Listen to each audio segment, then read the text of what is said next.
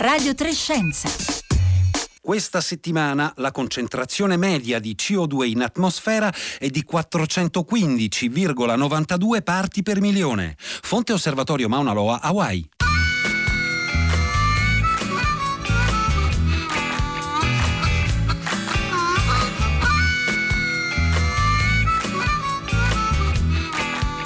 Buongiorno, buongiorno da Marco Motta, bentornati all'ascolto di Radio Trescenza. Un saluto vi giunge anche da Daria Corrias in regia e da Michele Marzi. Oggi alla parte tecnica, insieme naturalmente a tutto il gruppo eh, che sta lavorando da casa, Paolo Conte, Roberta Fulci, Costanza Confessore, Rossella eh, Panarese. Oggi a Radio Trescenza torniamo a parlare di temi ambientali, il valore della CO2 eh, in atmosfera che avete sentito nella sigla ci ricorda l'importanza di tenere sempre a mente il contesto di crisi climatica e ambientale nel quale dovremo ripensare il nostro modello di sviluppo per la cosiddetta eh, ripartenza. Tra pochi giorni, tra l'altro, mercoledì prossimo 22 aprile, si celebrerà la giornata eh, della Terra, 50 anni dalla prima edizione nel 1970 e noi dedicheremo la nostra puntata ai temi della biodiversità erosa e minacciata dalle attività antropiche, all'implicazione eh, per l'origine delle zoonosi, della pandemia eh, che stiamo affrontando. E per molti versi gli effetti eh, deleteri delle azioni antropiche in queste settimane di chiusura totale si sono ridotti, abbiamo visto immagini di cieli liberati dall'inquinamento in Cina e in India, ma in queste settimane sono circolate anche tantissime immagini e video di animali, dai cervi alle capre di montagna nel Regno Unito, alle anatre, alle lepri e cinghiali nelle nostre città e il mantra è sempre stato finalmente la natura si riprende i suoi eh, spazi. Allora, tra poco cercheremo di capire quanto è vera questa affermazione, ma nella seconda parte della puntata eh, di oggi alzeremo anche lo sguardo verso eh, il centro della nostra galassia eh, per osservare la danza di una stella attorno a un buco nero. E allora, come sempre, 335 56 634 296 se ci volete scrivere un sms o un whatsapp durante la diretta oppure scriveteci anche su Facebook e Twitter.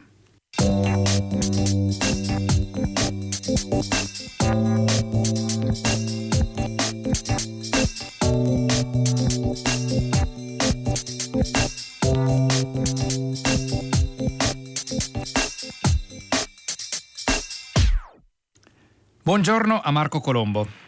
Buongiorno, grazie per avermi invitato. Grazie a lei per essere con noi oggi a Radio Trescenza. Marco Colombo, naturalista, fotografo eh, di natura, ehm, eh, sì, c'è, c'è la, suo, la, sua pagina Facebook, poi linkeremo sul nostro sito, faremo circolare sui nostri social, ricca eh, di, di, spunti, di immagini, anche di eh, dirette che Marco Colombo fa sui temi eh, più diversi eh, dell'osservazione naturalistica e della documentazione. E, ehm, e lei si è dedicato, Marco Colombo, negli ultimi giorni, negli ultimi ultime settimane anche ad analizzare e commentare tutti questi video, queste immagini che arrivano un po' da tutto il mondo e anche dal nostro paese che documentano appunto eh, la presenza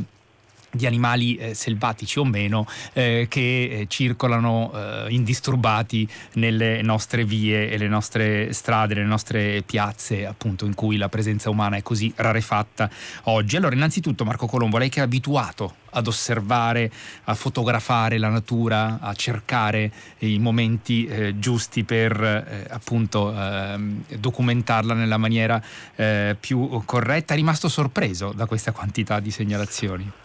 Eh, in realtà no, non tanto, nel senso che l'inurbamento della fauna, quindi la presenza di animali all'interno dei nostri centri abitati, è un fenomeno che è noto da alcuni decenni e comunque in generale molto studiato, perché loro hanno vari motivi per cui le città possono essere adatte a sopravvivere e in alcuni casi ancora meglio degli ambienti naturali, pare, per certe specie. E, però è vero anche che il lockdown sicuramente ha influito su alcuni dei fenomeni che abbiamo visto nei media, insomma sui social in questi giorni. C'è anche però Marco Colombo l'effetto, oltre naturalmente al, eh, al contributo evidente diciamo, che ha dato il lockdown per eh, dare spazio diciamo, agli animali per muoversi più in tranquillità, siamo anche noi che in queste condizioni costrette forse facciamo più attenzione a quello che succede al di fuori delle nostre abitazioni, osservando magari dai balconi, dalle terrazze. Sì, questo è sicuro, questi sono alcuni dei fattori che vanno a influire proprio su queste notizie perché comunque noi siamo tutti chiusi in casa, eh, quindi ovviamente magari stiamo più attenti agli animali che girano nei nostri giardini o sui nostri balconi o nelle vie sottostanti e tra l'altro c'è una certa ricerca di positività, no? per cui ovviamente riuscire a vedere un animale in città diventa una cosa straordinaria perché tutti ovviamente coloro che abitano in città non possono andare in montagna o al mare, non possono andare in giro a vedere gli animali e quindi diventa anche una cosa che poteva essere comune prima, diventa una cosa quasi straordinaria che è anche in qualche modo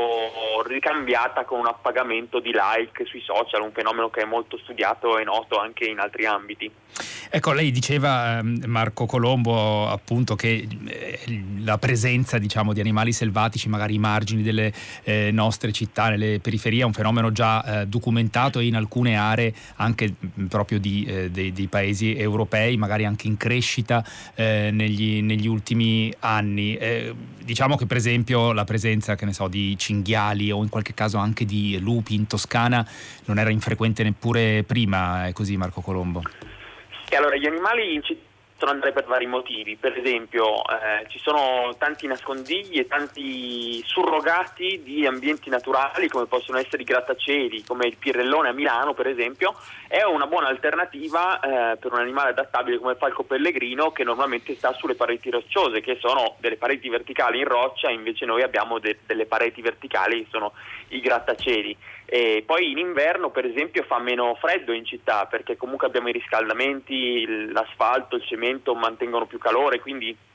comunque ci possono essere dei, dei, vantaggi poi abbiamo un sacco di rifiuti, un sacco di cibo per molte specie adattabili. Bisogna tenere conto del fatto che in Italia negli ultimi anni molte specie sono in aumento e quindi hanno avuto un, un recupero anche grazie all'abbandono della montagna e all'avanzata dei boschi a partire dagli anni 70, comunque negli ultimi decenni e d'altro canto l'urbanizzazione avanza e quindi si crea una compenetrazione del, delle due popolazioni, quella umana e quella della fauna selvatica. E quindi alcuni di questi fenomeni appunto erano già noti, per esempio i cinghiali che, che citavi,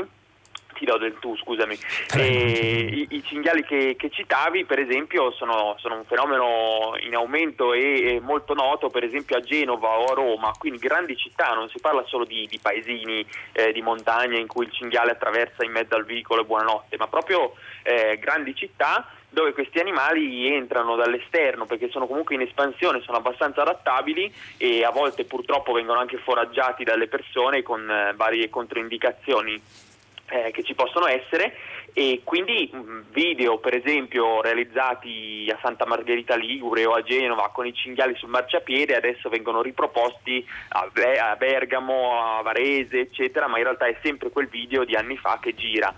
eh, e anche se fosse un video fatto adesso, comunque in questi contesti, in queste realtà, si tratta di un fenomeno già noto da tempo, non legato al lockdown. Ecco, ma Marco Colombo, eh, per esempio, ci sono dei casi invece di video eh, palesemente falsi, nel senso che appunto magari la collocazione geografica oppure temporale non è quella che viene, eh, che viene dichiarata in, in, questi video che, o immagini che circolano in queste settimane? Sì, ce ne sono, perché ovviamente quella quella storia dell'appagamento dei social e dei like ovviamente porta anche se uno non ha il video o la foto di prima mano da postare può andare a recuperare cose vecchie e postarle come se fossero nuove. Per esempio c'è un video di Tasso, quell'animaletto bellissimo bianco e nero che scava delle tane, insomma, che noi pensiamo sempre legato un po' alla montagna e al bosco, ma che può essere presente anche all'interno dei centri urbani dove scava le tane in piccoli incolti, eh, ruderi, lungo l'argine dei grandi fiumi che che entrano all'interno di città come Firenze appunto e c'è un video di, di, Firenze di questo tasso che corre di notte in mezzo a una strada e proprio quasi in centro città praticamente controllando poi il dato sulla carta ma è un video di 5 anni fa, quindi un video che è stato proposto per dire la natura riconquista i suoi spazi grazie al lockdown, in realtà era qualcosa di 5 anni fa completamente slegato perché i tassi c'erano già all'interno di Firenze. E invece per quanto riguarda la geografia, per esempio c'è un video fatto nel porto di Cagliari dei Tursiopi, che sono dei delfini costieri, che è stato attribuito a vari porti italiani, incluso quello di Venezia. E invece appunto era quello eh, di Cagliari. C'è anche un video che ha circolato abbastanza di un ibis eremita su un balcone in Trentino. Anche quello ha a che fare con questi... è una eh, eccezionalità di questo periodo oppure no? Eh, no, non è un'eccezionalità di questo periodo perché l'ibis eremita è una specie veramente minacciata di estinzione che fa parte di un progetto di conservazione e di reintroduzione, per cui questi uccelli vengono eh, allevati in cattività, quindi cresciuti a mano e abituati alle persone, poi vengono eh, liberati praticamente e loro si spostano, poi migrano, sono inanellati, quindi è possibile anche risalire fotografandoli al nome dell'individuo che si osserva. Sono carini con questa crestina di, di, di piume sulla, sulla, testa un po' spettinata, e, ehm, però tutti gli anni appunto sì, ci sono osservazioni e video di questi uccelli che ogni tanto capitano in giardini, sui balconi, nei campi da golf, non, sono, non, hanno paura delle persone, sono assolutamente confidenti, per cui eh, non è legato al lockdown né l'osservazione all'interno del centro abitato né tantomeno il fatto che l'animale non scappasse. Però quella era una notizia presentata bene per quello che ho visto, nel senso che si parlava semplicemente di, eh, di, di questo avvistamento sul balcone a Trento e mm, poi eh, gli utenti dei social ovviamente la interpretano un po' come vogliono, per cui dicono la riconquista della natura, ma non c'entrava, insomma. Eh, Marco Colombo, stanno arrivando intanto diversi messaggi al 335 56 34 296, alcune testimonianze come quella di Cristina, alcuni germani che popolano eh, la Darsena Milano, zona Navigli, ora nidificano nei giardini limitrofi senza bimbi sotto eh, le siepi. C'è Simone che invece fa un commento di carattere generale, questo della natura che si riprende i suoi ritmi, i suoi spazi, mi pare un'altra delle stucchevoli retoriche di questi tristi giorni. Ci vorrebbero far credere che un mese basta per rimettere tutto a posto, fiumi limpidi, aria ottima, eh, città eh, come zoo. Beh, insomma, l- lo spirito un po' di, questa, ehm, di, questo commento di Simone è che dovremmo guardarci eh, un po' eh, bene dal, dal, carattere consolatorio in qualche maniera di questo, eh, di questo, fenomeno Marco Colombo, nel senso che poi quando torneremo, eh, naturalmente con modalità che saranno tutte da, da capire, comunque la circolazione delle persone, dei mezzi, insomma un'attività relativamente normale, dovremmo tenere a mente eh, questo nostro rapporto con eh, col mondo animale che è stato fino adesso sempre piuttosto faticoso, invasivo dal nostro punto di eh, vista. Allora io concordo con, eh, con questo ascoltatore nel senso che sembra un po' una scusa autoconsolatoria, no? basterebbe un mese per far tornare tutto alla wilderness, all'ambiente selvaggio e incontaminato, cosa che non è vera, nel senso che in un mese non è che gli animali escono dal cilindro e aumentano a dismisura. Quello che può cambiare visto che c'è abbastanza tranquillità, meno inquinamento acustico, meno disturbo, eccetera, possono essere gli orari di attività di certe specie che magari sono strettamente notturne e adesso possono essere osservate un po' di più anche con la luce perché non essendo disturbate probabilmente possono anche andare in giro eh, con le ore diurne eh, o comunque serali diciamo con ancora la luce e, e, poi gli spostamenti all'interno dei centri urbani di specie che però erano già presenti marginalmente o addirittura dentro eh, possono essere un po' più ampi e quindi animali che erano osservabili in periferia magari si possono spostare un po' più verso l'interno. E per quanto riguarda invece l'ascoltatrice dei germani, sì, questa è un'altra delle cose che può essere influenzata dal lockdown perché ovviamente tutti quegli uccelli che nidificano soprattutto al suolo eh, possono ovviamente giovare dell'assenza di calpestio e dell'assenza di disturbo e quindi per esempio a Venezia c'era un, uh, un nido di, di, germani proprio allo sbarco del, alla fermata del Vaporetto che ovviamente sarebbe disturbato. Eh, ci stanno arrivando diverse testimonianze, come quella di Francesco che dice io percorro ogni mattina la Firenze Siena dalle 5.30 alle 6.15 e senza dubbio la strada si sta ripopolando. Vado piano ma è una meraviglia vedere il numero maggiore di animali rispetto agli anni eh, precedenti. Mm, eh, ci sono però, Marco Colombo, anche degli aspetti invece evidentemente, eh, palesemente negativi del lockdown in altre zone del pianeta, perché se eh, diciamo nel contesto de- de- delle, delle riserve, dei parchi naturali, se per esempio Abbiamo letto nei giorni scorsi nel parco di Yosemite negli Stati Uniti gli orsi neri sembrano spassarsela, sono, sono, moltiplicati gli avvistamenti da quando il parco è chiuso ai visitatori. In altre riserve come in quelle africane l'effetto della chiusura appunto dei parchi, delle riserve naturali ha portato conseguenze nefaste. Sì, purtroppo è un problema perché dobbiamo pensare che l'ecoturismo può avere un impatto, può avere ovviamente una pressione dal punto di vista del disturbo, eccetera, però quando ci sono ecoturisti, diciamo o turisti in generale, movimento di persone, c'è più controllo sociale. E quindi eh, per esempio il bracconaggio in Sudafrica sui rinoceronti è aumentato molto dal lockdown perché non ci sono persone in giro a parte i ranger che controllano, però eludere una singola pattuglia di sorveglianza può essere più facile che eludere decine o centinaia di jeep in giro a fare i safari. Eh, dal punto di vista invece, eh, Marco Colombo, della, di quello che, che, i cittadini possono fare, adesso che è aumentata così tanto l'attenzione nei confronti appunto del mondo eh, animale, ci sono eh, dei veri e propri eh, progetti, diciamo, di citizen science cosiddetta, la scienza fatta dai cittadini, che sono partiti anche proprio in queste settimane, approfittando del fatto che le, le persone magari hanno più tempo per osservare e documentare che cosa? Sì, ci sono delle, dei progetti veramente interessanti, io li trovo sempre geniali perché coinvolgono i cittadini comuni portando dei dati importanti per eh, la ricerca scientifica, la divulgazione, eccetera. Ce n'è uno in particolare in Inghilterra che è stato fatto sugli spostamenti dell'orchetto marino, che ha un nome un po' strano ma è un'anatra e loro praticamente si spostano di notte da alcune aree che frequentano nel nord della Gran Bretagna fino al sud in primavera, tra marzo e aprile. E però non, gli ornitologi non sapevano esattamente quali fossero le rotte che loro percorrevano perché si spostano abbastanza velocemente. Allora cosa hanno fatto? Hanno fatto questo progetto in cui hanno messo disponibile, accessibile online ovviamente il verso di queste anatre che è molto riconoscibile e che in queste notti senza traffico si sente meglio e hanno invitato i cittadini a partecipare a questo blitz acustico ascoltando dai loro banco- balconi e dalle loro case per registrare e comunque segnare gli spostamenti. Così sono riusciti a tracciare la rotta esatta di spostamento dell'orchetto marino sulla base di questi indizi acustici raccolti proprio dai cittadini. Allora metteremo anche sul nostro sito radiotrescienza.rai.it i riferimenti su questo progetto di cui ci ha parlato Marco Colombo. Eh, prima di salutarla, un'ultima eh, domanda, perché ehm, guardando il, la sua pagina Facebook, vi invito a visitare, metteremo naturalmente anche riferimenti a quella, eh, ho visto che proprio eh, ieri eh, lei rilanciava il, il progetto di, di, un fotografo, Nick Brandt, lo ricordiamo, Marco Colombo anche, oltre che naturalista, anche un fotografo, eh, un progetto che si chiama This Empty World. C'era una foto bellissima davvero di un elefante attorniato da persone con sullo sfondo un autobus e il tutto avvolto da una luce blu un po' surreale. È un progetto fotografico particolare che ci aiuta anche proprio a ragionare sul rapporto complicato eh, diciamo tra eh, presenza umana e ecosistemi naturali e animali.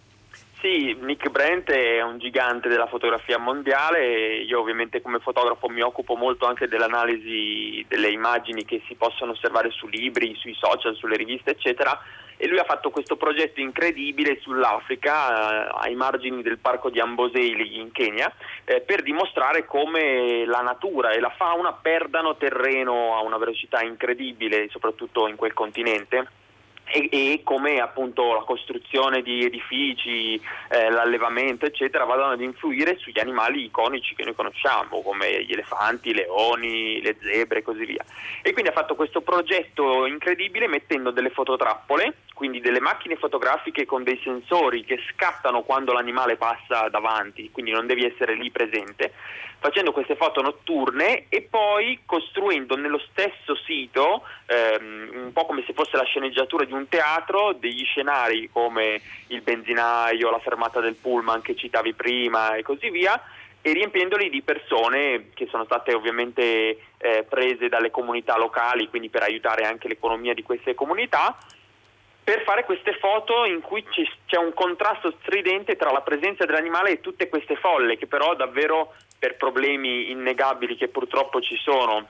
dal punto di vista ambientale e dal punto di vista umano anche, eh, stanno consumando la savana e tutti questi ambienti africani e portando a un contrasto tra la fauna e le attività umane che è molto grosso e quindi sono delle immagini estremamente evocative. E vi invitiamo anche appunto a visitare il, la pagina Facebook di Marco Colombo anche per eh, poter vedere questo eh, progetto molto, molto bello, molto suggestivo di Nick eh, Brandt. Vi ricordo che tra l'altro poi torneremo a parlare di questi temi del, eh, anche della minaccia, dell'erosione della biodiversità e del collegamento con le zoonosi e con eh, la pandemia nella puntata di mercoledì prossimo, eh, nella giornata della Terra. ringrazio eh, Marco Colombo e continuate a scriverci al 335 56 34 296.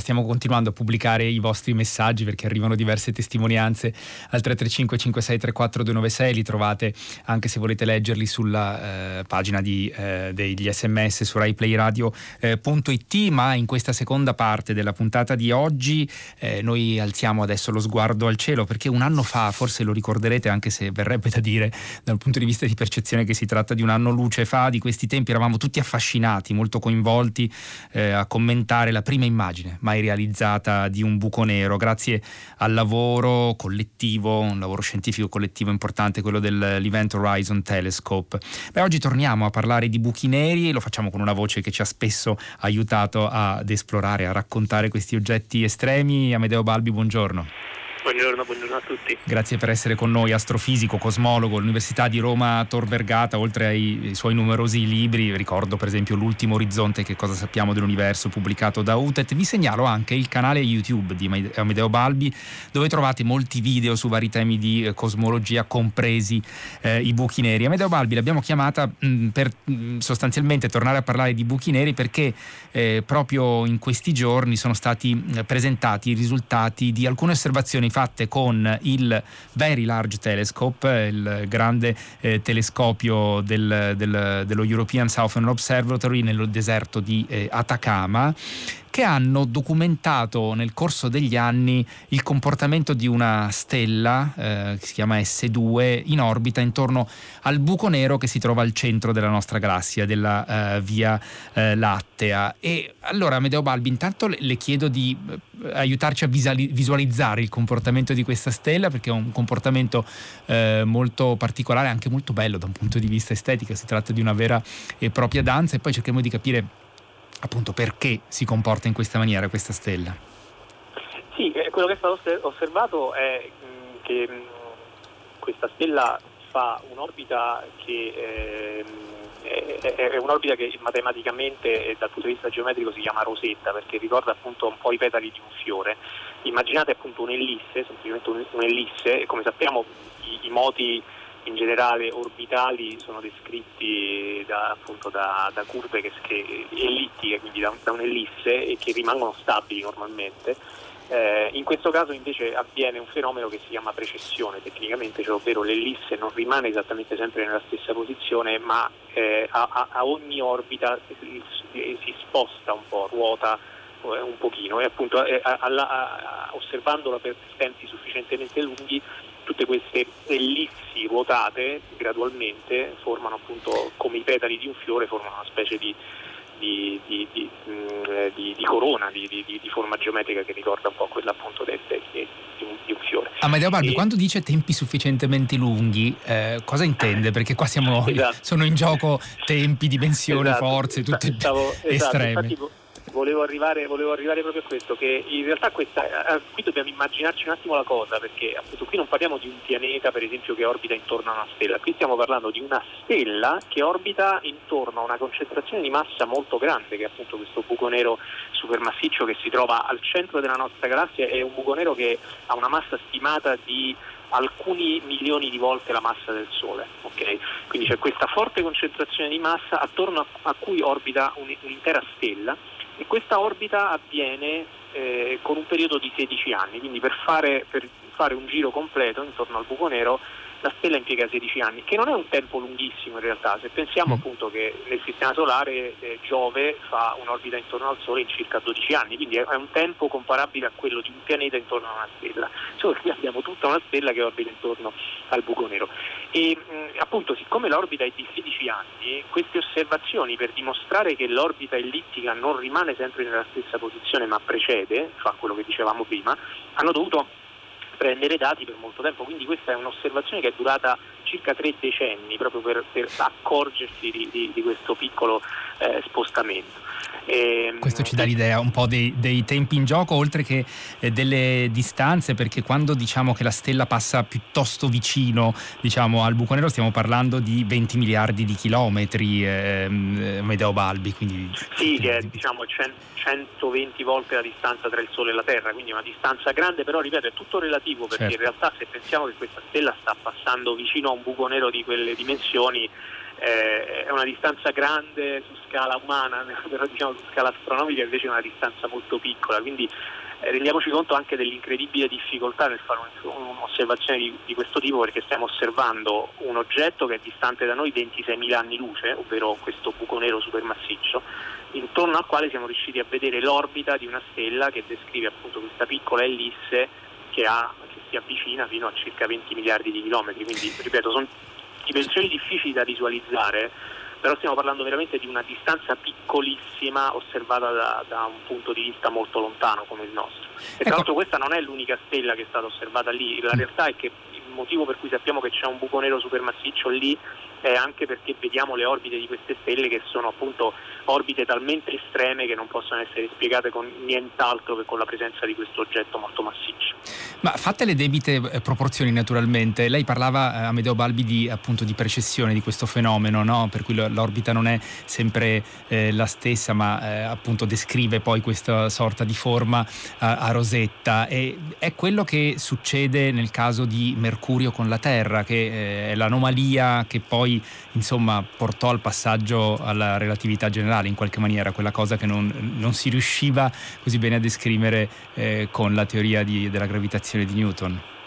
Esatto, infatti questa è la, l'importanza di questa misura che, che, è stata fatta. Noi sappiamo appunto che quando Einstein eh, formulò la, la teoria della relatività generale nel 1915, una delle previsioni che la teoria faceva e che la differenziava dalla teoria della gravitazione di Newton era proprio appunto che eh, quando la, la, la, gravità fosse stata molto intensa eh, si sarebbe dovuto osservare questo fenomeno di precessione delle orbite che nel sistema solare stato, era effettivamente noto ed era osservato soltanto per Mercurio e non c'era una spiegazione per questo, quindi Einstein diede la spiegazione corretta. Perché solo per Mercurio? Perché Mercurio è il pianeta più vicino al Sole e, e, quindi l'effetto appunto della gravità è più intensa e in quel caso il fenomeno era più marcato. E qui in questo caso quello che stiamo facendo è la stessa cosa, solo che appunto come dicevamo prima viene osservato con una stella attorno al buco nero supermassiccio, quindi ci conferma ancora una volta che, che le equazioni della relatività fanno la, la, previsione giusta. E che Einstein aveva visto lungo in qualche maniera eh, con la um, relatività generale. Amedeo Balbi abbiamo ancora un minuto e mezzo più o meno, vorrei sottoporle almeno una delle domande che sono arrivate al 335 5634 296. Eh, un ascoltatore, ascoltatrice non si firma, chiede ma viene stimato un buco nero per ogni galassia? Galassia ve ne possono essere eh, di più anche. Abbiamo citato appunto il buco nero al centro della nostra galassia. Succede in tutte le galassie? Sì, bisogna fare una distinzione appunto tra i buchi neri supermassicci che sono appunto molto grandi e contengono appunto milioni o addirittura miliardi di volte la massa del Sole, come nel caso del buco nero fu, di, di, cui è stata presa l'immagine un anno fa, eh, e questi sono al centro delle galassie e pensiamo che ce ne sia uno per ogni galassia, ormai siamo ragionevolmente sicuri di questa cosa. Eh, però bisogna fare una distinzione tra questi che sono buchi neri supermassicci e buchi neri diciamo ordinari più piccoli che hanno dimensioni e masse comparabili con quelle di una stella e di questi invece in ogni galassia ce ne sono tantissimi, ecco, le, le, le stime ci dicono che probabilmente sono un numero molto grande, migliaia addirittura o anche, anche di più per ogni, per ogni galassia. Allora, Medeo Balbi, eh, grazie eh, per essere stato con noi. Naturalmente torneremo eh, ad averla ospite in futuro perché le domande che rimangono aperte sui buchi neri sono eh, tantissime e, e quindi eh, ne avremo da parlare. Vi, vi ricordo ancora,